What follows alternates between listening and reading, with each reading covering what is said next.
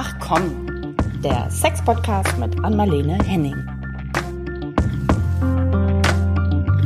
Hallo und herzlich willkommen zu einer neuen Episode von Ach komm. Hallo an Marlene erstmal. Hallo aus der neuen Praxis in Flensburg, genau. Genau so ist es. Und wir sitzen heute hier wieder zu dritt und zu Gast ist die Pornoforscherin und Lustaktivistin Madita Oeming. Herzlich willkommen bei uns im Podcast. Hallo, ja. danke, dass ich da sein darf. Ich habe ich hab direkt eine Frage. Das hat mich vorhin schon die ganze Zeit, als ich mich so ein bisschen nochmal auf deiner Homepage, die ja gerade im Aufbau ist, rumgetrieben habe.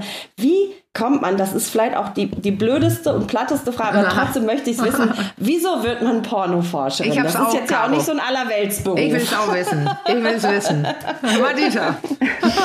Ich hätte auf diese Frage immer so gerne so eine ganz epische Antwort davon, wie oh, ich ja. mir das von vornherein überlegt habe und dachte, da ist eine Lücke, die ich füllen muss und jetzt tue ich es. Aber so ähm, heldinnenhaft war es nicht. Es war tatsächlich purer Zufall. Also ich habe eigentlich äh, Amerikanistik, Kultur- und Literaturwissenschaften studiert und ich habe eine Hausarbeit geschrieben über Moby Dick, den Literaturklassiker.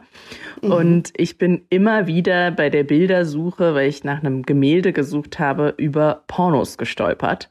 Und und habe das erstmal ignoriert, fand das ein bisschen amüsant und albern, dachte, ja, Moby Dick, Dick heißt Penis, Wortspiel. Und ähm, habe ich noch nie drüber nachgedacht, ehrlich du.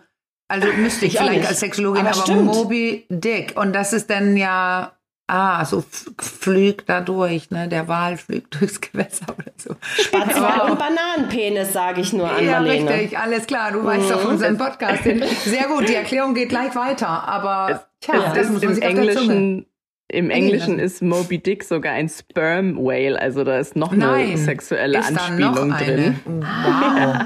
aha. Wusste ich nicht. Aha.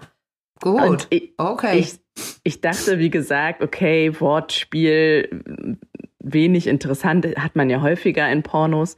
Aber dann sah ich so ein Vorschaubild von einer nackten Pornodarstellerin im Gartenstuhl, die wirklich nur diesen Roman im Schoß hatte. Und ich dachte, Aha. was macht sie jetzt mit diesem Roman? Also wie bringen die das ein in diesen Porno? Das hat mich neugierig gemacht. Ich habe draufgeklickt und das war ein totaler Aha-Moment für mich, weil ich halt zum ersten Mal in diesen sag mal, geisteswissenschaftlichen Analysemodus ein Porno angeguckt habe. Das ja. hat zwar schon lange ja. zu meinem Privatvergnügen dazugehört, aber ich habe es halt nie als Medientext reflektiert.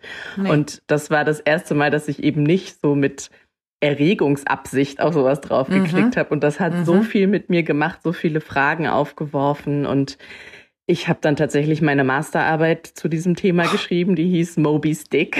Und, also wirklich jetzt, weil du, ich cool. spüre gerade, wie es mich auch motiviert und anregt. Das gibt's doch nicht. Dass das jetzt, also das, ja, okay, ich habe auch gerade erschreckende Aha-Momente. Okay, und du hast dann weitergebohrt, hätte ich fast gesagt. Ja. Ja, wie schön. Ja, weil es halt auch so, es ist ja schon in der Wissenschaft häufig so und gerade auch im Studium, dass man so ganz viel reproduziert, dass man krampfhaft versucht, irgendeine ja. Forschungsnische hervorzuargumentieren, wo eigentlich keine ist, um sich irgendwie zu rechtfertigen, warum man jetzt auch noch mal was über William Faulkner sagen muss, obwohl da seit 100 Jahren zu geforscht wird so. Und ja. da war ich schon so ein bisschen schon damals schon ein bisschen müde von und das war dann so schön so ein richtig echtes Erkenntnisinteresse zu haben und wirklich zu denken, warum ist das so? Und ich mich auch gefragt habe, also das ist ja das, da wird ja mit Humor gearbeitet. Also in den Sachen, die ich dann gefunden habe, da war es ganz oft eben so dieser Kulturclash zwischen Literaturklassiker und Porno. Also auch, dass ihr ja. lacht, wenn ich das sage, da passiert ja schon total viel an Annahmen von Hochkultur und dem Gegensatz zu Porno. Und dann denken wir ja nicht, dass Pornos irgendwie lustig sein möchten. Wie verhält sich Humor zur Erregung? Also da steckte so viel drin in diesem mini kleinen Moment. Weißt das hat du was? Mich einfach angefixt. Das, was ich spannend finde, weil Dänemark war ja das erste Land der Welt, wo mhm. Porno äh, freigegeben wurde. Und ich erinnere noch damals im Studium, im Studium in Dänemark, da war, habe ich auch erst, ach so, ach so, weil es wurde ja nicht der Porno in Film freigegeben, sondern der Porno in Schrift. Also das ist es ja. Man, man, man, das ist Porno, da gibt's Porno und zwar ja alt, altes Zeugs, spannendes und das war auch schon äh, auf der Liste. Also gebrandmerkt, dass man das äh, ähm, nicht eigentlich nicht lesen sollte und nicht publiziert werden durfte.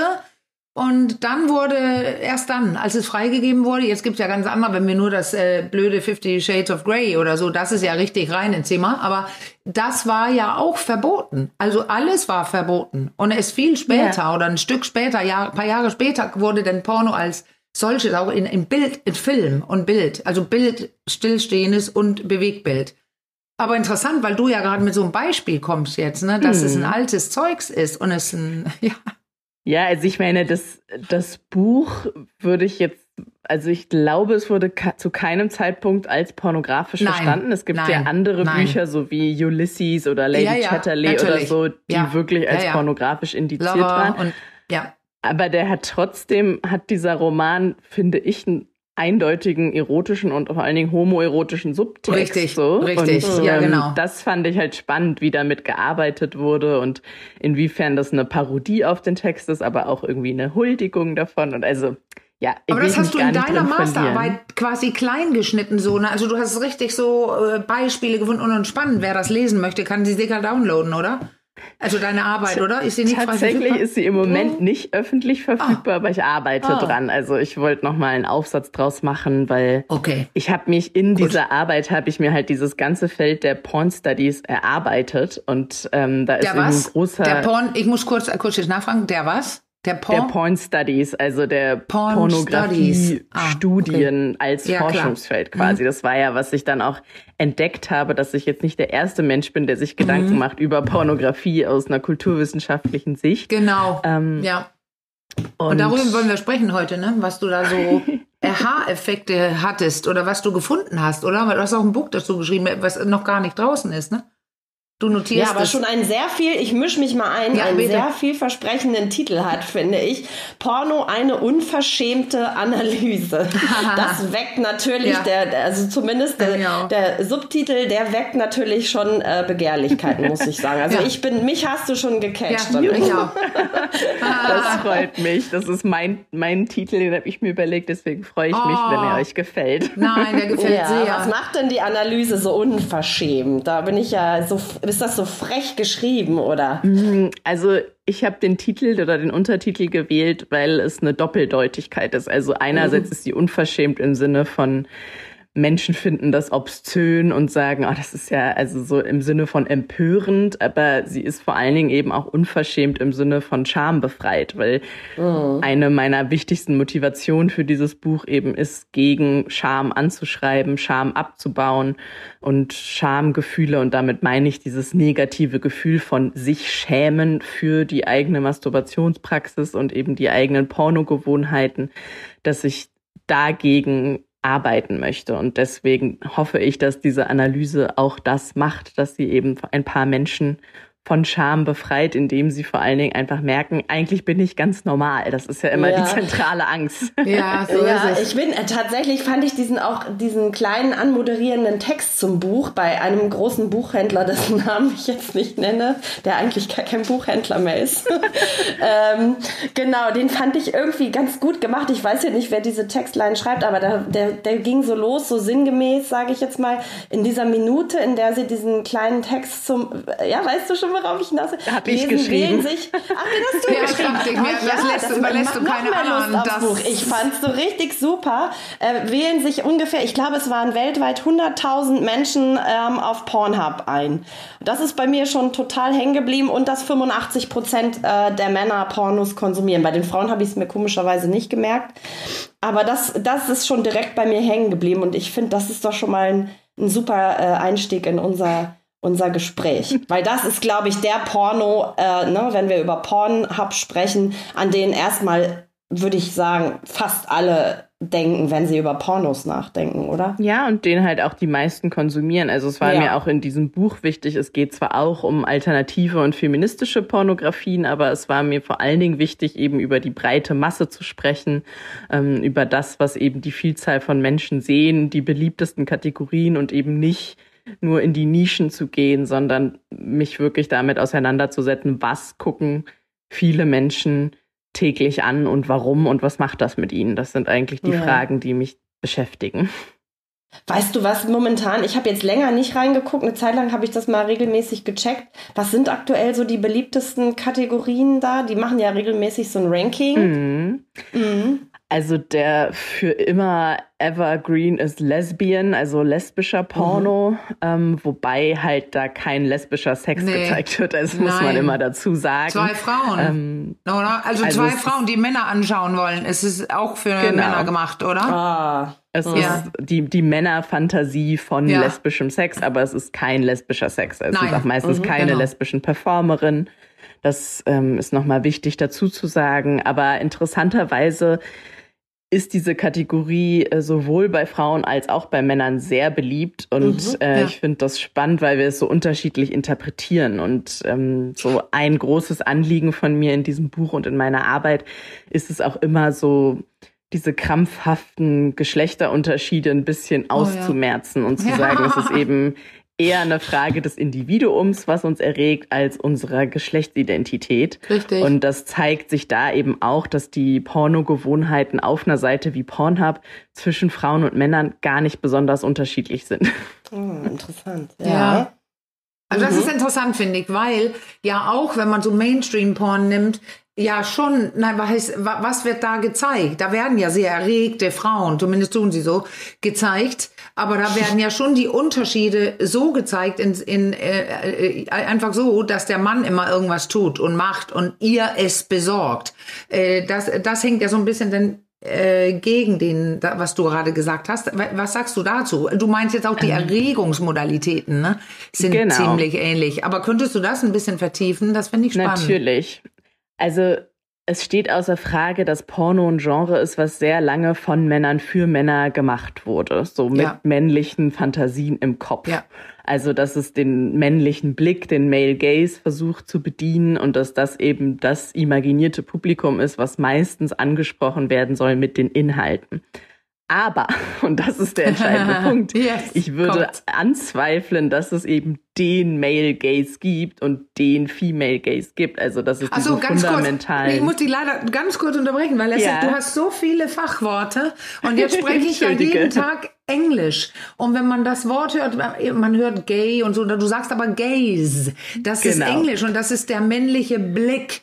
Ich muss genau. es noch kurz sagen, weil ich weiß, wie schnell wir sprechen. Und ich habe das jetzt dreimal gehört und jedes Mal muss ich es in meinem Kopf drehen, dass es nicht gay ist, sondern gaze. Ja. Genau. Weil du also, bist drin und sagst es einfach nein, so. Absolut boom. richtig, dass Super. du mich darauf hinweist. Also, also, ich spreche von dem männlichen Blick und ja. Äh, also auch da sag mal, roter Faden meiner Arbeit ist immer Ambivalenz und die zeigt sich ja. auch da, weil ja, es stimmt, der Porno versucht den männlichen Blick zu bedienen, aber die Idee, dass es den männlichen Blick gibt, wo dass der sagt, dass alle Männer das Gleiche sehen wollen und der sagt, dass Männer ah, ja. in sich was anderes sehen wollen als Frauen, das ja. finde ich eine sexistische Annahme. Richtig. Und deswegen also denke ich, dass Männer quasi auch, ne? Weil man hört immer Männer. Sexismus und man ja. denkt, das ist gegen die Frau. Aber das, ich sag's ja immer, dieses, dass Männer keine Gefühle haben oder wenn, können sie sie nicht aussprechen und sie sind immer geil auf Sex und so. Das ist eben der Sexismus gegen Männer. Also einfach Dinge, die nicht stimmen und Männer immer wieder irgendwas erfüllen müssen in der Richtung. Und es ist ja auch eine Annahme. Also es ist ja nicht so, dass umfassende ja. Marktforschung gemacht wurde dazu, mhm. was Männer in Pornos sehen wollen, mhm. sondern die Pornoindustrie macht irgendwas, Männer klicken es an und dann macht die Pornoindustrie immer weiter. So. Ja. Ähm, mhm. Aber unsere Annahmen darüber, also ein Produkt, was für den männlichen Blick gemacht worden ist, kann trotzdem eine Frau erregen. Das will ich damit sagen. In jedem Fall. Und ja. zum Beispiel, also du hast gerade gesagt, man sieht die da irgendwie laut stöhnen und ne, also mhm. diese krasse oh. Inszenierung von weiblicher Lust, die kann man natürlich kritisch betrachten, wird's ja auch mhm. oft gemacht, dass man sagt, das ist so künstlich und übertrieben. Aber mein Blick darauf wäre eher, wie schön ist es, dass da irgendwie ein Medium ist, wo permanent weibliche Lust oh, ne. abgefeiert wird. So, also für mich war das total befreiend, äh, in meiner sexuellen Entwicklung das sehen zu dürfen und zu denken, oh, diese Frau, die darf einfach Lust haben, die darf Alles, Sex ja. wollen und schreien und schwitzen und das genießen und die muss nicht mit diesem Menschen eine Beziehungsebene haben. ah, ja, ja, Sex ja. haben zu ah. dürfen. Und ähm, wir können jetzt natürlich sagen, die, Fra die Lust der Frauen ist nur inszeniert für Männer. Das halte ich für eine valide Annahme. Ähm, mhm. Aber deswegen kann das trotzdem eine Frau gucken, sich damit identifizieren, sich da wiederfinden und erregt davon sein. Ja, also das finde, ist doch wir müssen kurz sagen, das ist, gibt es ein paar wenig Studien, aber im Patriarchat versteckt. Also das sind so Uni-Studien, zwei habe ich gesehen, die ich nie wiedergefunden habe. Und äh, die belegen, wie ein Frauenhirn sich schneller erregt als ein Männerhirn. Also quasi die Frauen sind noch schneller erregt, aber lernen ja, das nicht zeigen zu dürfen. Aber das äh, evolutionsbedingt wäre das ja auch smart, wenn sie geiler wäre, weil dann hätte sie gleich, nachdem sie Sex gehabt hätte, auf den nächsten Lust. Und dann gewinnen die stärksten Spermen und nicht von wegen dieser Theorie, der Mann muss sich äh, verteilen und äh, die Spermien in die Welt schmeißen. Also ich würde es auch, wenn ich bestimmen dürfte, würde ich die Frau geiler machen, weil dann sind wir sicher auf mhm. Nachwuchs. Und ähm, genau, aber diese Studien sind ja versteckt. Aber das, das bedeutet, auch wenn Frauen in meiner Praxis sitzen und sagen, eh, und Porno, und das ist ekelig und sich bedroht fühlt durch irgendwelche Busen oder irgendwas, wobei die es ja in allen Varianten gibt. Man kann nicht sagen, Porno ist so und so, noch nicht mal Mainstream ist so und so. Aber diese Frauen sagen, es erregt mich nicht.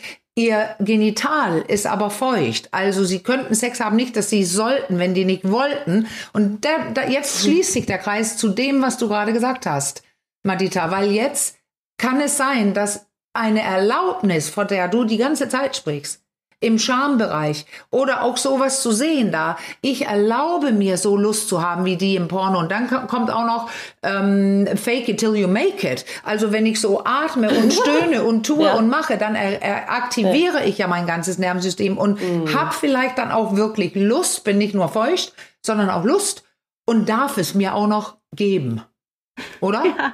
Genau. Ja, also so. du, jetzt hast du natürlich ja. 27 äh, Schubladen aufgemacht ja, gleichzeitig. Die hängen aber zusammen. Ja. Ich grenze es noch mal wieder ein bisschen ein. Mhm. Jetzt kommt die kritische Journalistin wieder mit der, mit der, jetzt haben wir dieses wunderschöne Bild von der lustvollen Frau gezeichnet. Nichtsdestotrotz haben wir ja hier im, im Podcast oft auch schon so, muss ich ehrlicherweise sagen, so gegen den Mainstream ähm, Porno gewettert.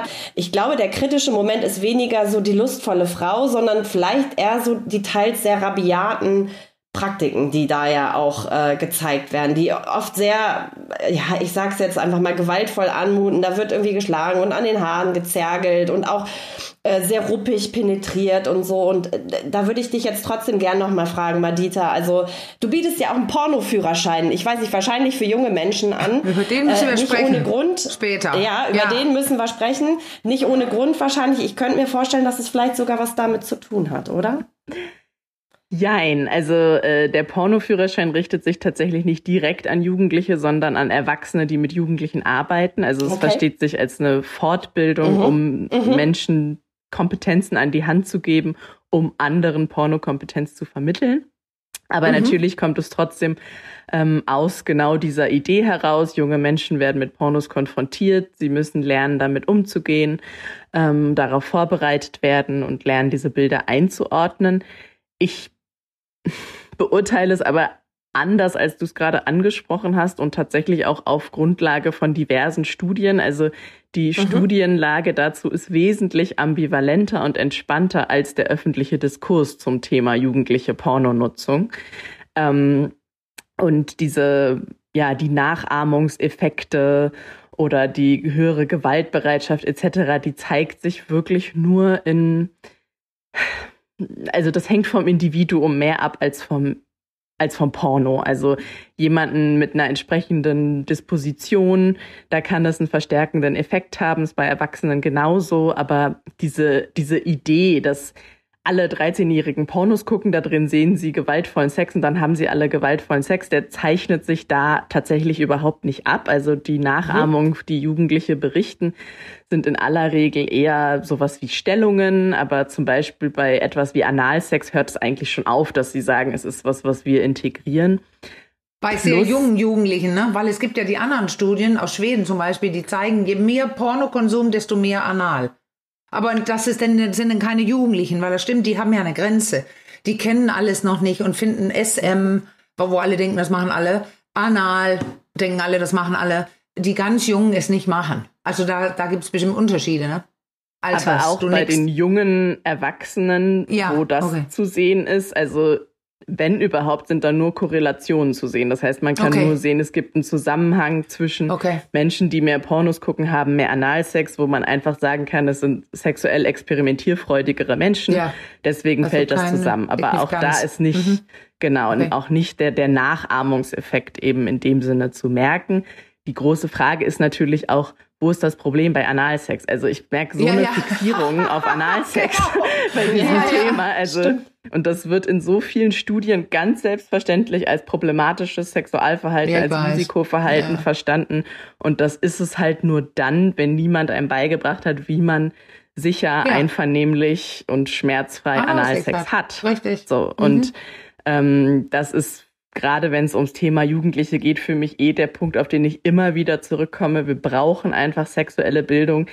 Der Ja. Staat versagt komplett, Ja, das komplett. Wissen an Und junge Eltern. Menschen zu vermitteln, dass sie brauchen. Ja, und Eltern haben ja selbst oft das Wissen nicht.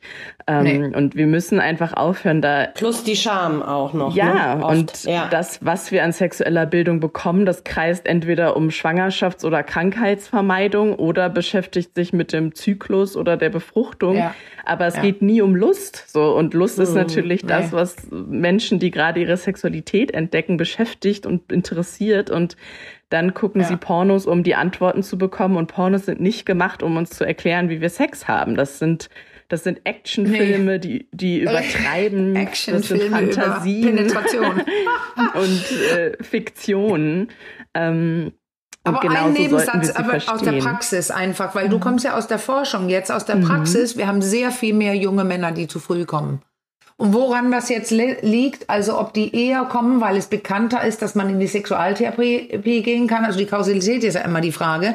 Und wir denken schon, Du, wenn du wir dann- meinst, entschuldige, du meinst, die kommen früher im Sinne, mit jüngerem Alter kommen sie zu dir. Die kommen, genau, die kommen zu Okay. früh mit dem Thema, ähm, äh, die kommen, also die kommen früher in die Praxis, die sagen wir früher, früher nie, weil es kostet ja auch viel Geld und die sind in 21 oder die haben mit Mama gesprochen, dann, dann kommen, äh, dann kommen die, weil meine Freundin äh, hat mich verlassen, die leiden wie Schwein und wenn man dann nachfragt, dann liegt es daran, dass sie kaum Sex können, weil die gleich beim ersten Stoß kommen.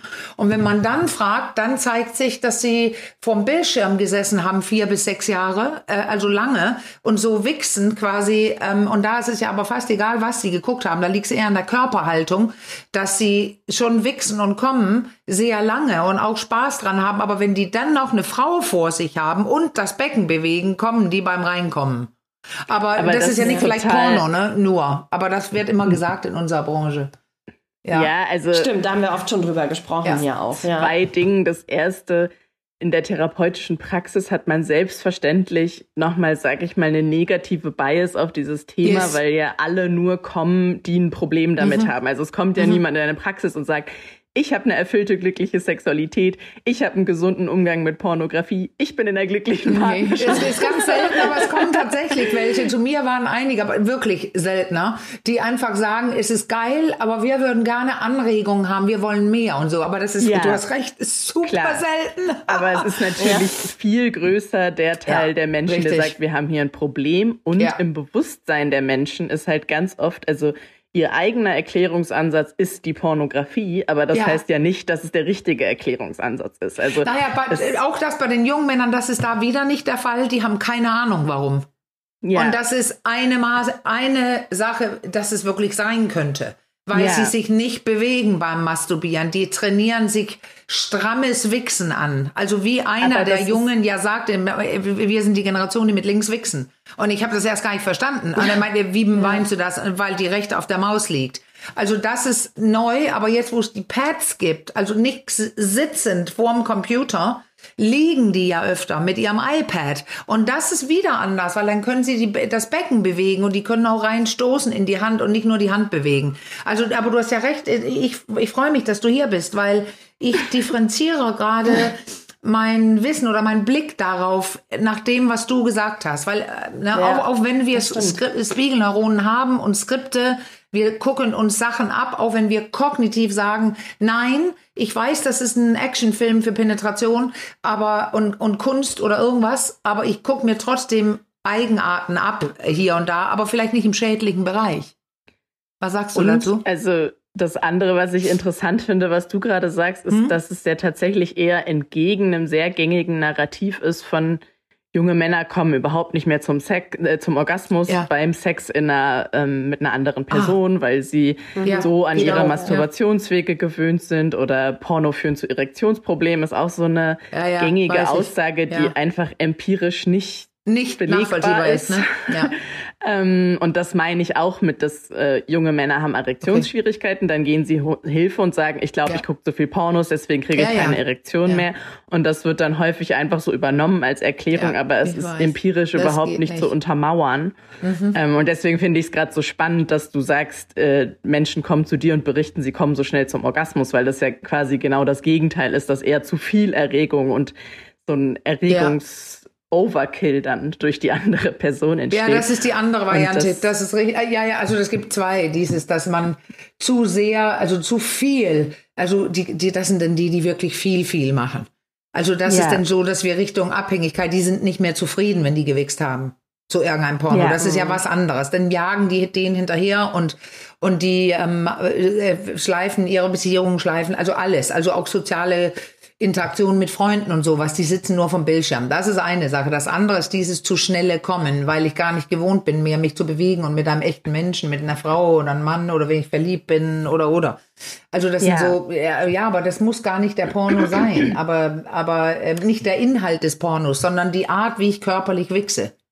Ja, aber auch die Art, wie wir Sex haben. Also ganz Ja. viele Dinge, die mir irgendwie so, die an mich herangetragen werden Mhm. als vermeintliche Konsequenzen von Porno, denke ich immer, naja, Ja. das eigentliche Problem, worüber wir sprechen, ist, Ist, oh dass wir keine Konsenspraxis zum Beispiel miteinander haben. Also Ja, wenn ich richtig. von einer anderen Person irgendwas erwarte, egal was, und da ist es egal, ob wir jetzt von Spanking sprechen oder nur Äh, von Content. Penetration, ähm, dann muss ich wissen, dass die andere Person das möchte, mu- Ja. muss ich das kommunizieren und das haben wir halt überhaupt nicht gelernt. Also wir haben so eine sexuelle Nee. Sprachlosigkeit und das Richtig. ist nicht die Schuld vom Porno. So. Aber dann könnte ich nämlich Ähm, ja. genauso Pornoficken machen, von morgens bis abends, wenn es beide wollen.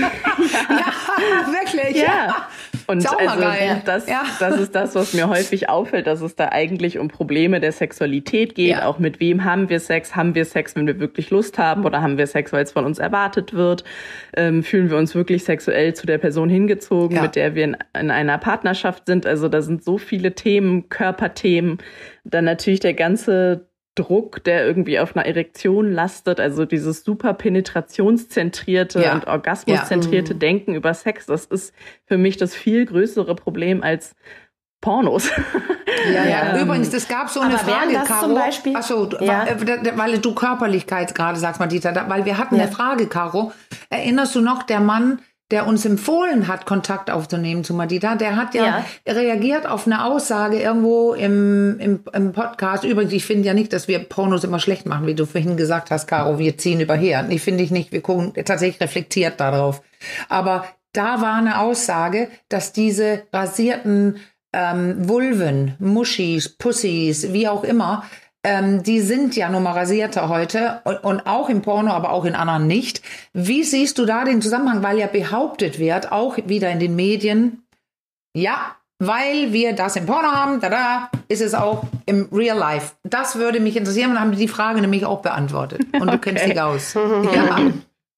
Also grundsätzlich mit Schönheitsidealen würde ich immer sagen, die werden natürlich von Medien verstärkt und kreiert, aber natürlich auch von der Gesellschaft, von unserer Peer Group, von unseren Eltern. Also so die Vorstellung, was ist schön und begehrenswert, das wird ja sehr früh geprägt. Und ein Teil davon sind natürlich Pornos, weil jedes Bildmedium, das Körper zeigt, uns Vorstellungen davon vermittelt, wie Körper auszusehen haben. Allerdings ist die Vielfalt im Porno tatsächlich größer als in Hollywood, sag ich mal. ja, ist Also es. die Genau. Körper, Ja. die man dort sieht. Du hast eben kurz über Brüste gesprochen. Das ist ja oft auch die Idee, dass es nur riesige Silikonbrüste im Porno Ja. gibt. Das stimmt einfach nicht mehr und das stimmt vor Nee. allen Dingen nicht mehr. Nicht also mehr, in den sag ich 90er ja, ja. Jahren Ja, war war das so. sicherlich noch mal ein anderes Körperbild, aber Jetzt ist ein ganz klarer Trend auch zu kleineren Brüsten, Ja. auch die erfolgreichsten Performerinnen Genau. ähm, haben keine überdurchschnittlich großen Brüste. Es ähm, hat mal jemand so eine Durchschnittspornodarstellerin aus, ja. was ich, 10.000 Profilen ermittelt und das war eine brünette Frau mit 75b Körpergröße. Ja, genau. So, also weißt du was? Du sprichst mir gerade aus dem Herzen. Ja. Ich hatte so eine, ähm, ich hatte so einen Job mal auf einer Porno-Convention auf Mallorca. Ich sollte die Pressekonferenz moderieren. Und dann lag ich, es hört sich merkwürdig an, weil ich lag in so einem Riesenbett am Pool auf Mallorca abends mit einem sehr netten, sehr jungen Schweizer Journalisten. und wir haben den besten Abend ever gehabt und lagen auf diesem Doppelbett. Da waren viele Betten, also so offene Betten mit so Baldachine und sowas. Und da wanderten Pornstars, die bekanntesten der bekanntesten, mit Pre äh, Awards unterm Arm über das Gelände. Und da ist es mir wie Schuppen von den Augen gefallen. Also was du nämlich sagst, äh, das war vor zehn Jahren und da begann es, glaube ich, so gerade. Da sah man auch in Hollywood auf dem roten Läufer auch Frauen im, in Kleidern, wo man sehen konnte, die haben kein BH an. Und das Schicke war, mein Busen ist so klein, dass ich noch nicht mal ein BH braucht. Und das setzte sie, du nix und nix und nix, ja genau. Das sieht man nämlich auch immer im Porno und am Hollywood bei diesen verschiedenen Awards, wenn man die dann schaut und so weiter. Ich habe vier, fünf Jahre nicht geschaut. Aber damals, da war super deutlich, dass der Ballonbusen aus dem Porno jetzt im Rückgang ist. Wenn man diese Erfolgran, äh, die allererfolgreichste an dem Tag und an dem, zu, der, zu dem Zeitpunkt, am besten zu beschreiben, du hast es fast schon getan. Das war die komplett graue oder braune Maus von nebenan. Also die Bonette, äh, die sah aus wie irgendeine Hausfrau von nebenan, die Nachbarin. Und die hatte Millionen Klicks und Viewers. Hübsch, aber nicht modelartig. Und ähm, auch einen kleinen Busen, äh, kleine Person. Ich weiß nicht, ich weiß den Namen überhaupt nicht mehr. Aber da hat sich richtig was getan. Weil ja, am Anfang, wie du sagst, 90er war das ein Boobs, Nägel, Lippe, oder? Ja. Also also das, der Markt war halt einfach viel kleiner. Also das Internet mhm. hat eine riesige Demokratisierung mit sich gebracht, ja. zum Guten wie zum Schlechten. Aber ja. es hat auf jeden Fall sehr dazu beigetragen, dass wir viel diversere Inhalte sehen. Nochmal zu dem Thema Vulva, weil das so eine Herzensangelegenheit von mir ist. Ähm, also gerade was Körperbehaarung anbelangt, ja, man sieht selten völlig unrasierte Vulven im Porno, aber das sehe ich mhm. nur wieder als Spiegel gängiger Schönheitsideale unserer Zeit. Also das sieht man auch sonst nirgendwo und da würde ich immer sagen, der Kapitalismus ist an höchste Stelle zu hängen ja. als, als Angeklagter, ja. weil der einfach einen saumäßigen Gewinn damit macht, dass er ja. uns diese ganzen Körperprodukte, Haarentfernungsprodukte, Rasierer verkauft. Ja. Das ist ja eine ganze Industrie. Ja. Und das hat sich der Porno nicht ausgedacht. Ähm, wo ich aber ganz klar widerspreche, ist, dass man nur einheitliche Vulven sieht. Also es wird genau. häufig der Porno zur Verantwortung gezogen, zum Beispiel für den Trend in Labienplastik, also dass die inneren mhm. Vulvalippen gekürzt werden, so dass sie nicht mehr hervorgucken. Das sogenannte Brötchenideal herzustellen, was ja eigentlich eine jugendliche weibliche Vulva ja. ist. Und das ist im Porno überhaupt nicht nee. übermäßig präsent. Also mich macht es so traurig, weil für mich Pornos so wichtig waren in meiner eigenen Vulva-Akzeptanz. Also das war wirklich, das war der Ort, wo ich gesehen ja, habe, wie unterschiedlich Vulven ja. aussehen, dass sie ja. alle begehrenswert sind, mit wie viel Lust sich da irgendwie Männergesichter drin vergraben. So, das habe ich im Porno gelernt und gesehen. Und da gibt es Studien, die zeigen, dass was man sieht, also wenn man ein schlechtes genitales Selbstbild, darüber war ja meine Masterarbeit, hat, dass wenn man normale, sage ich jetzt, und normal heißt hier alle möglichen, groß, ja, klein, so. rausschauend, behaart, nicht behaart und so. Und da gibt es ja Bücher, mit denen ich arbeite und so, aber auch eben Pornos und Film, andere. Da siehst du die Normalität und das ist so unterschiedlich wie Nasen und Ohren. Und das hat einen Einfluss. Auf, du sagst gerade, deinem Vulva, dein, du hast so Arbeit gesagt, du hast gesagt, deine, deine Annehmen von, deinem, von deiner Vulva, Akzeptanz, also von deiner ja. Akzeptanz von ja. deinem eigenen Genital, hat ja. dadurch gewonnen. Ja. Ja, und deswegen finde ich das halt so besonders schade und das ist gerade auch was, was so in feministischen Diskursen immer wieder mhm. wiederholt wird, dass Porno das Vulva-Bild zerstört mhm. und das stimmt einfach nicht und dazu nee also man kann die entsprechenden Studien lesen, man kann aber auch einfach mal sich eine halbe Stunde durch Pornhub Porno. klicken und einfach sehen, dass da Super, einfach das war die Frage. Du auf jeden Fall. Sehr ja. unterschiedliche Aber ich wollte, Vulven sind. Ich wollte trotzdem noch mal jetzt ein bisschen ähm, noch mal weitergehen, weil ich habe gesehen, du trägst auch auch äh, T-Shirts mit der Aufschrift Pay for Your Porn. Ähm, das ist ja doch. Wir hatten hier Paulita Pappel äh, zu Gast, mhm. die ist Porno. Ich glaube, die kennst du auch, ne? Und wir hatten kurz schon uns über sie. Genau, die ist ja Pornoproduzentin und auch ähm, Darstellerin.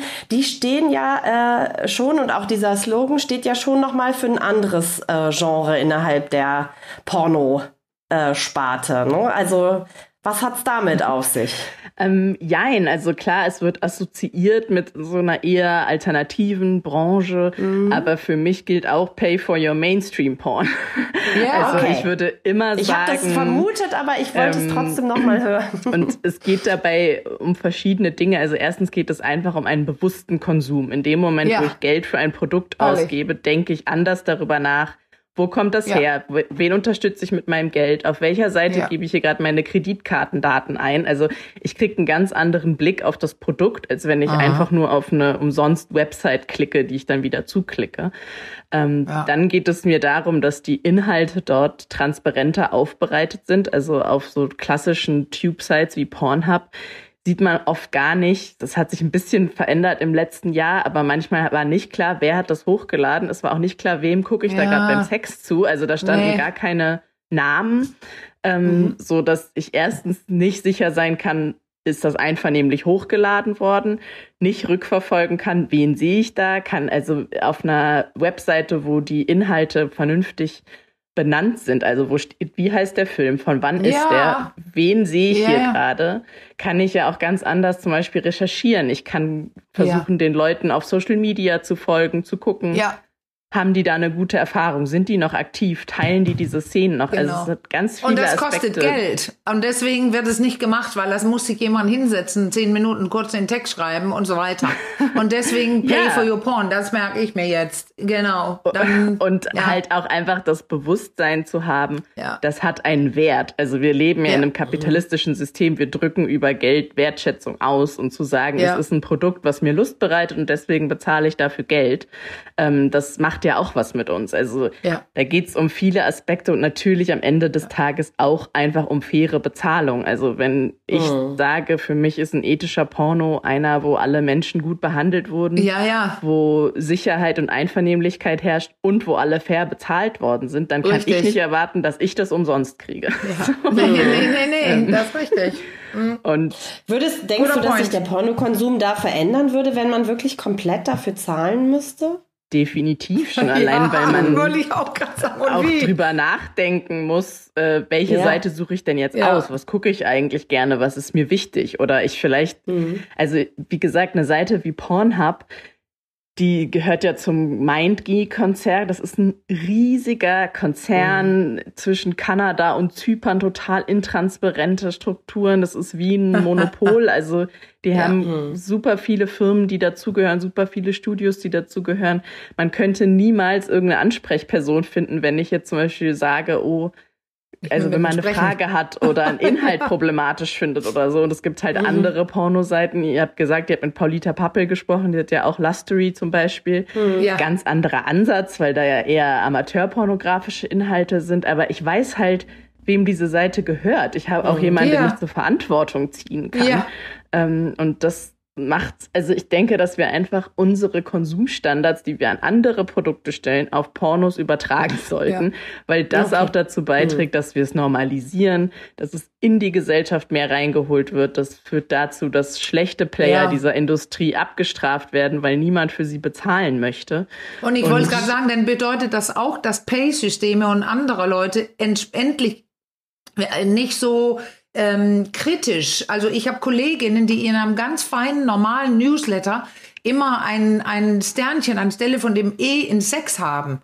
Äh, mhm. weil, weil die sonst gesperrt werden. Und eine, eine andere Lieblingskollegin von mir, die, ich weiß, ich sag's lieber äh, den Namen dann nicht, weil sie ist gerade gesperrt auf Insta zum sechsten Mal. Yeah. Sie klärt ganz normal auf. Das sind keine mhm. Inhalte. Und eine andere Kollegin, die, die kann ich nennen, weil ähm, ähm, Jella, die wir auch haben für Slow Sex mm, bei uns. Jella Kremer. Ja, Jella mm. Kremer. Sie hat in ihrem Newsletter gleich nach unserem Beitrag, Caro, äh, ist sie ja. gesperrt worden wegen, also sie kann quasi ihre Inhalte, ihre ganz normalen Inhalte nicht verkaufen, weil das Pay-System, was sie braucht, ja. äh, es nicht möchte. Die, ja. die meinten dann, la, äh, lassen Sie uns in Kontakt gehen und sie ist in Kontakt gegangen und sie hat gesagt, wir haben die Kleidung an, ich bin auch auf ja. Amazon, die ist gesperrt geblieben. Ja. ja. Also das da könnte man fast sich vermuten, ändern. dass seriöse Aufklärung nicht gewünscht ist. Ne? Ja, ja, ja, aber das ist, aber ja. da würde, wenn wir sowas, was du sagst, Madita, wenn sich sowas ändern würde,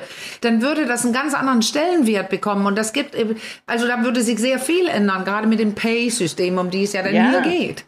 Und das ist wirklich, also SexarbeiterInnen werden finanziell diskriminiert. Das muss man ja. einfach so festhalten. Ja. Und dieses ja. Stigma überträgt sich auf alle Menschen, die zu diesem alles. Thema arbeiten. Also ist bei mir ja auch so. Und das sind ja nicht nur die Bezahlsysteme, es sind auch die sozialen Nein. Medien zum Beispiel. Also ich kann den Titel genau. meines Buches, den Titel meines nicht Buches schreiben. kann ich online nicht nennen, nein.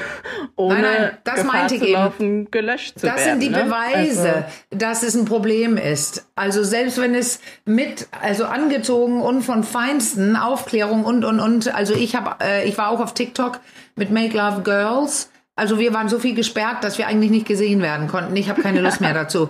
Ja, ja. und andere schaffen es dann. Ähm, ich frage mich, wie machen die das? Weil wir waren auch mit meinem doch noch Vlog. Da sitze ich in der Küche einmal und schneide Gemüse in Penislängen ab, um da mal ein bisschen ein realistisches Maß hinzuhalten. Äh, da mussten wir fünf Worte entfernen oder so. Das Wort Penis äh, so und so viele Male, weil sonst war das Ding nicht zu sehen. Aber ja, alle uh. anderen können frei reingehen und Pornos anschauen, die sonst was machen. Also die ganz gratischen, die alles. Geh einfach irgendwo rein. Da stimmt doch was nicht. Da rege ich mich mal ja, Das ist eine, auf. eine fiese Doppelmoral auch, ja. ne? Das ist eine ganz äh, unangenehme Form von Doppelmoral. Also da, ähm, das ist ganz, ganz klar. Und ähm, ich, ich denke die ganze Zeit schon, mein Gott, und all das im Jahr 2023, ja. man kann das, das ist so surreal, wenn wir da jetzt so drüber sprechen. Aber das ist Scham. Manchmal, bist immer dran. Es ist die Scham. Ich das bin immer dreckig, mit meiner Scham, komme ich wieder um die ja, Ecke. Ja. ja. Ja. Was kann denn, wir wollten, hatten ja schon den Pornoführerschein ange, ja. angesprochen, ganz kurz. Was kann denn der da äh, in Sachen Scham auch vielleicht, wie kann der, kann der helfen? Also sind all die Dinge, die spannenden, die du schon angesprochen hast, Madita, zum Beispiel wie konsensuelle Sexualität und so, sind die auch Bestandteil dieses äh, Pornoführerscheins?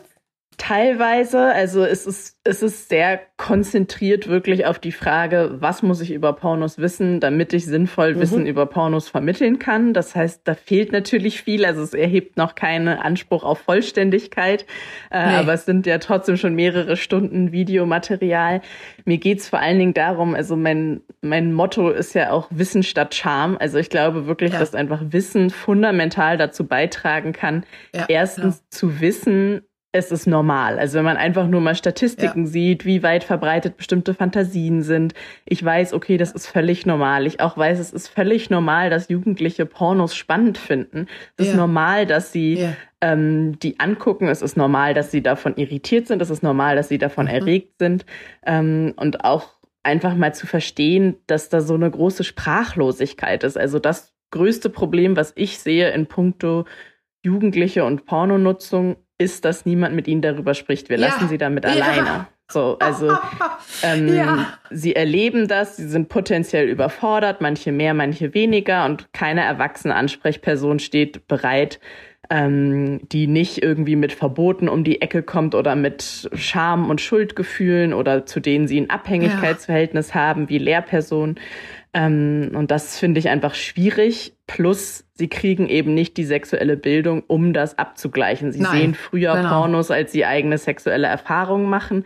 Und in dem Moment müssten sie schon das Wissen haben, zu wissen, okay, das ist jetzt ein Porno, das gucke ich mir an wie Spider-Man und ich verstehe, das ist Fiktion yes. und Inszenierung. Aber ja. wenn ich wissen will, wie habe ich mit jemandem Sex auf Augenhöhe, dann müssen da noch ein paar Dinge passieren, die einfach auf dem Bildschirm nicht zu sehen sind. Ja. Auch wenn sie bei einer guten Gut Pornoproduktion natürlich passiert sind.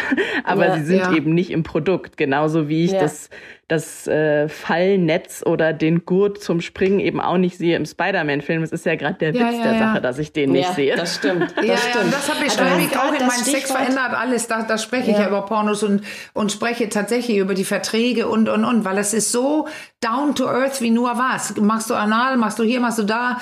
Ähm, also das ist alles abgeklärt vorher. Also ähm, ähm, Konsens. Die Leute machen, also es gibt ja auch schwarze Schafe wie überall, aber es Natürlich. ist eine ganz klare, mhm. rigorose Branche geworden, dass bestimmte Leute ähm, dann gesagt haben, nein, das wird vorher komplett geklärt, auch mit der Bezahlung mhm. und mit der Hygiene und was weiß ich.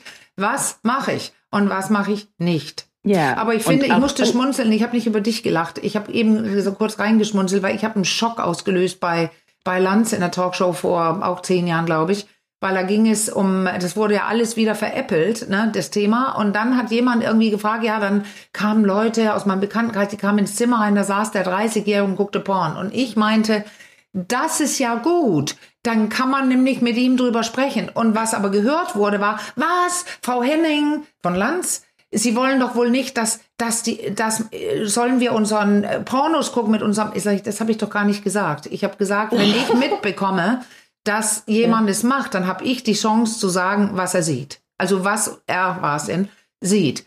Ähm, und das ist, das fand ich äh, interessant. Also, weil die Eltern ja immer sagen, die gucken nicht. Meine Kinder gucken nicht. Ha, ha, ha. Ja, Wie war genau. nochmal die Zahl? Aber mhm. da, da wollte ich noch mal kurz. Du hast eben jetzt, es liegt schon wieder ein Stück. Ich komme hier nicht dazwischen. ein, ein, ein, paar Schrittchen zurück. Ähm, du hattest das Stichwort Lehrkräfte ähm, ja. gesagt und Personen, zu denen Abhängigkeiten bestehen. Ich mich interessiert, wer kommt denn zu dir und macht den Pornoführerschein? Du hast ja gesagt, Jugendliche sind es nicht, sondern eher Leute, die mit Jugendlichen arbeiten. Mich sind da Lehrkräfte? Weil ich finde, in Schule gibt es da durchaus eine gute Chance im Rahmen auch der, des, ähm, Gott, fällt mir gerade das Wort, im Rahmen des Unterrichts und der Einheit Sexualität aufzuklären. Kommen die zu dir oder? Äh, durchaus. Ähm, die ja. Sache ist ja, also das Projekt, in dem das angegliedert ist, das heißt Teach Love, das ist von der Uni Flensburg ins Leben gerufen und mhm. da geht es Ach. genau darum, dass eben in der Lehramtsausbildung nicht dazu ausgebildet wird, sexuelle Bildung zu leisten und sie dann aber häufig in die Position kommen, sexuelle Bildung oh. vermitteln zu müssen.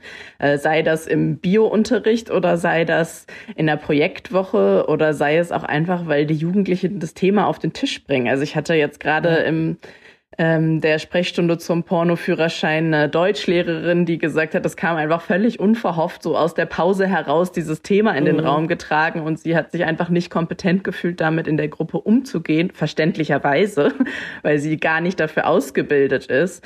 Ähm, mhm. Und deswegen ist das auch nichts, was ich Lehrkräften vorwerfe, sondern was ich dem System vorwerfe, dass Lehrkräften ja. dafür weder der Raum noch die Handreichung noch die ja, Kompetenzen, Inhalte an die Hand gegeben werden, um das irgendwie meistern zu können. Und eigentlich sollte auch nicht der Unterricht der Ort sein müssen dafür, weil ich habe es gerade schon gesagt, das ist ein Abhängigkeitsverhältnis. Mhm. Das ist mhm. jetzt nicht der Ort, um über ganz Privates sprechen zu können. Trotzdem nee, ist es natürlich ein Ort der Wissensvermittlung und ich denke, dass auch fächerübergreifend naja, über Sexualität und Pornos gesprochen werden kann. Und eben ein Ort, wie du gerade gesagt hast, wo Jugendliche halt zusammenkommen und dann diese Themen, sei es in der Pause oder im Unterricht, wenn man gerade ja. nicht aufpasst oder es so langweilig ist, dass man was genau. anderes machen will, oder dann einfach halt, gedroppt werden. Ne? Und dann, genau. genau. Und Jugendliche mhm. schicken sich ja auch sehr häufig solche Inhalte zu. Also es ist auch ja, was, was ja. vermehrt auftritt dass auch oft ein erster Kontakt ungewollt ist, dass man vielleicht mhm. nicht vorher gefragt hat, ob das jemand sehen möchte. Und das sind ja auch so Themen, die einfach angesprochen werden müssen, wo die SchülerInnen sensibilisiert werden müssen. Dafür ist es ja auch tatsächlich eine Straftat. Also auch da theoretisch ja, machen ja. sie sich damit strafbar. Ja, also da muss man natürlich auch aufklären. Mhm. Ähm, aber eigentlich sind Organisationen wie Pro Familia, die AIDS-Hilfe, ähm, die ich auch teilweise schon im Pornoführerschein hatte, sind natürlich die perfekten Anlaufstellen dafür, weil mhm. die eben nicht am nächsten Tag die Mathearbeit korrigieren, ja. sondern ja. nur dafür da sind. Aber dafür ist nicht genug Raum. Also wenn die einmal im Schuljahr für zwei Stunden vorbeikommen, dann reicht das ja. natürlich nicht.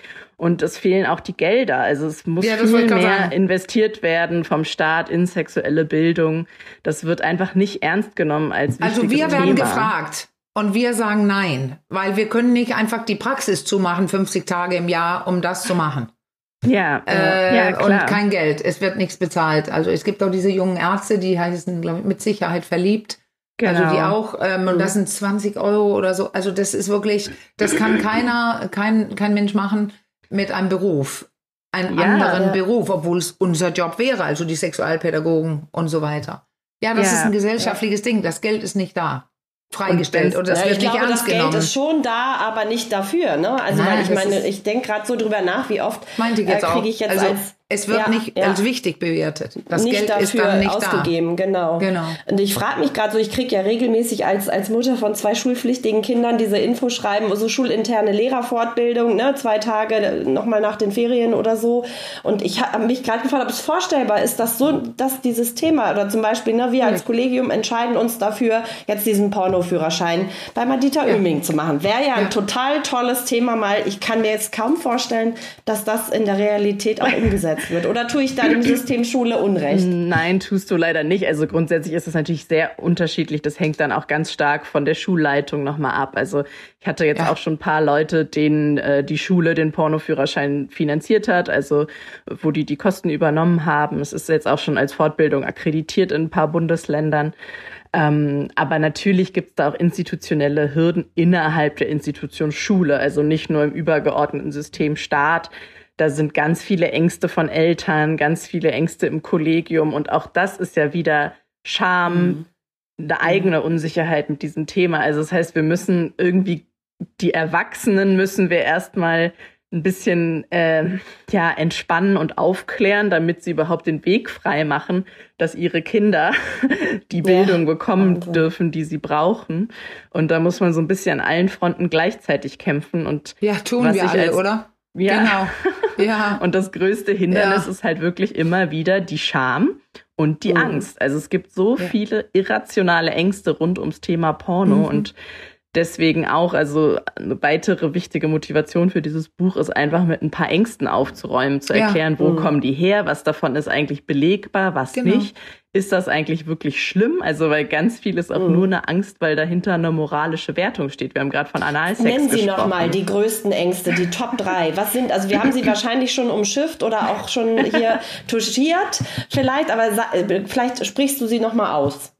Also, ich würde sagen, ein großes Thema ist Frauenfeindlichkeit. So sind nur frauenfeindliche mhm. Inhalte. Wer das guckt, ist frauenfeindlich, wird frauenfeindlich, es führt ah, zu Gewalt gegen Frauen. also, ja, und das ist der Sprung. Nicht, die sind frauenfeindlich, weil so könnte es ja tatsächlich aussehen. Wir haben aber mhm. am Anfang gesprochen, dass es vielleicht sogar Lust freisetzen soll bei einer Frau, kann. Kann ja, bei einer also, Frau, die schaut. Ja. Aber der, der, die, Über, der Über, die Überleitung ist es, dass die, die, die, die zweite Hälfte, von dem was du gesagt hast, nicht die mhm. sind frauenfeindlich, sondern mhm. die, die gucken, werden zu frauenfeindlich. Ja. Mhm. Oh, und das, das ist wirklich, also ich, ah. ich gehe im Buch auch nochmal so in die 70er, 80er Jahre feministische Anti-Porno-Bewegung, was da mhm. schiefgelaufen ist, also was war da berechtigte Kritik und was ja. war unberechtigte Kritik, die sich aber bis heute verhärtet hat ähm, in unserem Denken über Pornografie, die halt einfach nicht stimmen. Ja. Und da geht's auch sehr viel eben um, wie viel Gewalt ist wirklich im Porno zu sehen, was macht mhm. das mit uns. Mhm. Ähm, und also ich würde sagen, ein großer Block Frauen, das ist auch ein ja. Kapitel, dann eben der große Block Jugend, das ist auch ein Kapitel, mhm. ja. wo eben die Idee ist, dass wir so eine sexuell verwahrloste Generation Porno haben, mhm. die alle mit zwölf Anal-Gangbangs praktizieren und das stimmt einfach nicht. Also ja. die, ich sage das so zynisch, aber es ist wirklich, also die Zahlen zur Jugendsexualität, die sind sowas von stabil und tendenziell eher nach stimmt. hinten. Also die haben eher später Sex, die haben Sex in Partnerschaften, die verbinden ganz stark Sexualität mit Beziehung. Mit Liebe. Ja, Beziehung. Genau, ja, die genau. wollen den richtigen für, für ihren ersten Sex ja. haben. Also da, da, sind überhaupt keine alarmierenden Werte mhm. irgendwie vorhanden, dass man jetzt sagen müsste, oh Gott, wo kommt das her? Ähm, also es ist wirklich einfach eine Panik um dieses Medium und der dritte große Bereich, der auch dann mein anderes Kapitel ist, ist dieser neue Diskurs um Pornosucht. Also ja, die Idee, ja. dass Männer süchtig werden von Pornografie und Natürlich gibt es eine zwanghafte, pathologische Pornonutzung, mhm. bei deren Kontrollverlust erlebt wirst. Du hast eben davon gesprochen. Ja, ja. Aber da sprechen wir halt von einer sehr kleinen Gruppe ja. von ungefähr ein Prozent der Bevölkerung. Ah. Und der Rest hat einen gelingenden Umgang mit diesem Medium. Und das ist aber dermaßen überpräsent im öffentlichen Diskurs, ja. dass ständig ich Nachrichten kriege irgendwie von Männern, die sagen, ich gucke jeden Tag Pornos, bin nicht süchtig. Also auch so die, ja, ja. die Angst davor, süchtig zu sein. Das ähm, haben wir auch in der Praxis. Das ganz klar. Männer, die kommen Und oder Frauen, auch die erschreckt sind oder als Paar eben, wo die Frau das überhaupt nicht verstehen kann. Da muss doch was nicht stimmen, das ist pervers. Mhm. Warum nimmt er, will er nicht mich? Also das ist ja auch eine Frage, warum will er nicht mich? Oder beides. Aber einige geben, machen ja dann gar keinen Sex mehr mit ihren echten Frauen. Äh, aber das, das ist so ein Ding. Irgendwie ist es gefährlich. Ja, mhm. ja. und das ist natürlich dann also der Nährboden aus Scham mhm. und Schweigen ist natürlich ideal ja, für so ein Krankheitsbild, wo man sagen ja. kann, erstens, ich habe nicht Schuld. Das ist ja, ne, mhm. ich kann nichts dafür. Mhm. Und äh, so selbst in den Diagnosekriterien von der zwanghaften Sexualverhaltensstörung, mhm. die jetzt aufgenommen wurde, steht, es reicht nicht, sich nur dafür zu schämen, nee. so für den Leidensdruck. Also der Leidensdruck mhm. muss nee daher kommen, dass, wie du eben sagtest, man ja, andere Dinge vernachlässigt, ja, man genau. sozialer Rückzug, genau, ja. gar keine mhm. Lust mehr empfindet und trotzdem masturbiert, dass man einfach weitermacht, obwohl es einem nicht gut tut, dass Versuche fehlschlagen, damit aufzuhören. So, das sind die Sachen, also das ist ja äh, wo man aufmerksam werden Wenn man soll. mit der Kasse arbeitet, dann muss die Diagnose ja stimmen. Wenn man mhm. nicht mit der Kasse arbeitet, dann kann man einfach, äh, es hört sich einfach an, aber das dauert ja ein bisschen, mit dem Mann sprechen. Wenn er das als einschränkend empfindet, dann ist es egal, ob die äh, Diagnose stimmt oder nicht. Ja. Er ja. empfindet, dass sein Pornokonsum ihn selbst im Leben stört. Und andere empfinden es nicht. Da muss ich dann, äh, manchmal ist es die Frau und wenn die dann beschreibt, er kommt nicht mehr mit zu Familienfeiern und so, ja, dann ist es ein einschränkendes Verhalten für menschliche Zuneigung, menschliche Bindung, menschliches Erleben, soziale Kontakte und dann, äh, dann heißt es aber immer noch nicht, dass es ein Problem ist, wenn er es selber nicht so sieht, aber wenn er es nicht sehen kann, das ist denn ja. meine Arbeit. Aber ich lese ka kaum noch Diagnosen. Und gerade bei Pornokonsum ist es einfach wichtig zu spüren, wie lebt er sein Leben. Ja. Und rauszubekommen mhm. ist, findet er selbst, dass es zu viel ist.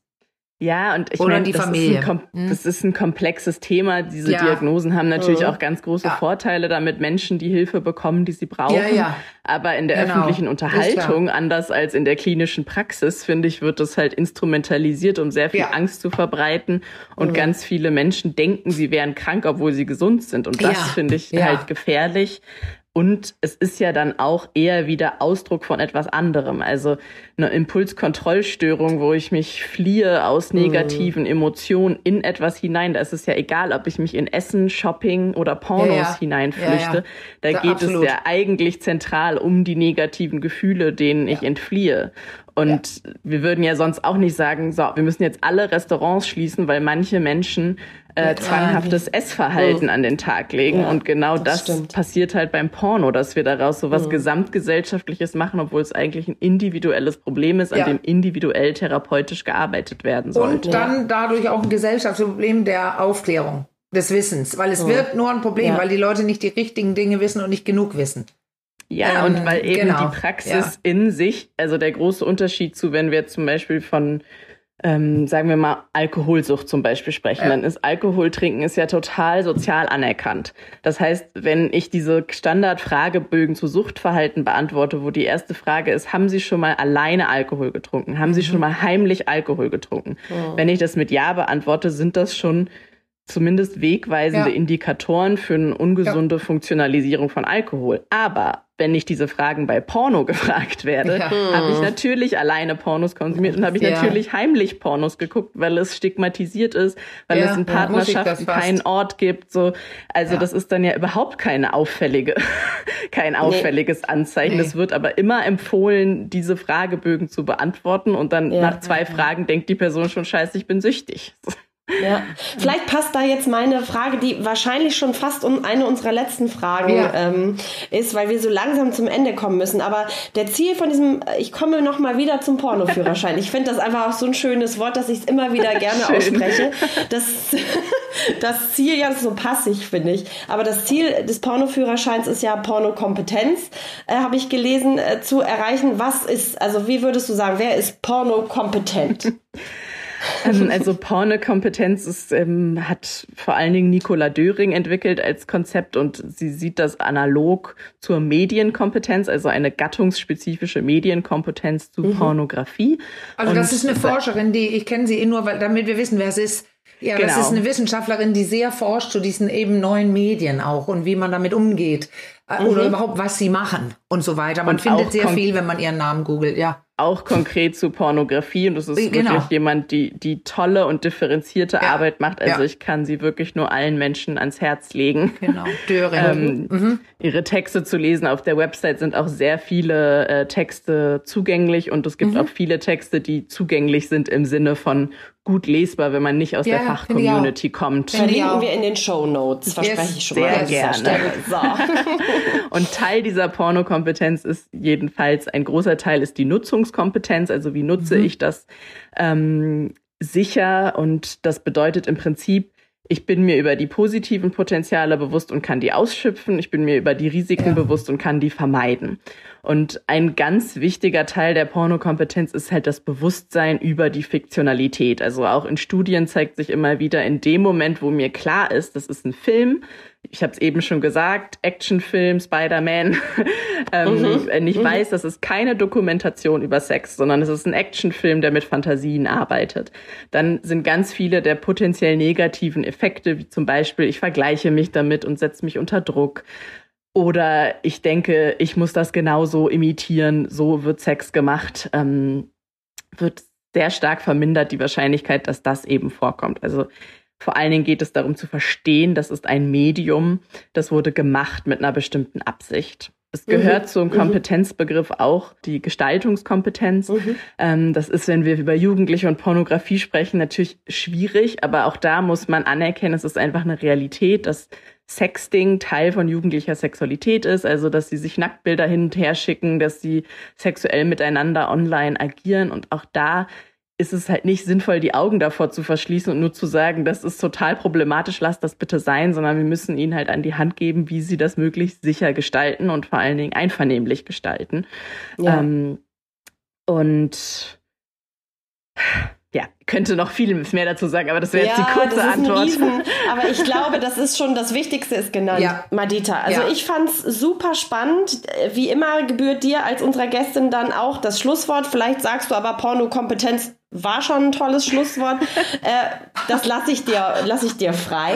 Ähm, ja, Schlusswort, das ist immer so eine Sache, aber ich, ja, ich kann ich mich, ich kann ja. mich nur wiederholen. Ich wünsche uns allen einen gelasseneren und zugleich reflektiert kritischen Umgang mit Pornografie. Und ich wünsche mir, dass wir einfach verstehen, dass das Teil unserer Kultur ist, dass das sexuelle Ausdrucksform ist. Pornos werden nicht verschwinden und deswegen Nein. müssen wir einen Umgang damit finden. Okay. Ja. okay, das stimmt. Vielen, vielen und ich Dank. wiederhole mich jetzt auch. Ja. Nämlich mit meinem kleinen Sprüchlein, ähm, das an Marlene so sehr schätzt. Haha. ähm, und zwar sage ich ganz kurz, ähm, wenn ihr weitere Fragen zu diesem Thema habt oder äh, Fragen zu anderen Themen, Themenwünsche oder Themenanregungen, dann schreibt uns per Mail an achcom.rnd.de oder über unseren Insta-Account achcom-podcast per Direktnachricht. Und ähm, ja, Madita, ganz herzlichen Dank, dass du heute unsere Gästin oh, ja. warst. Das war wieder total spannend. Wir haben so oft schon über Porno ja, gesprochen, eben. aber ich lerne immer wieder was Neues. Genau. Äh, das finde ich super. Ähm, Und man kann ja. sich ja weiter damit beschäftigen, weil es das Buch gibt, weil du die Döring empfohlen ja, hast, weil genau. noch andere Dinge kommen in die Show Notes. Genau. Ja, perfekt. Genau. Vielen herzlichen Dank für dieses schöne Gespräch. Und danke an, an dich. Und wir sagen erstmal Tschüss, bis ganz bald. Wir hören uns. Macht's ganz gut. Ciao.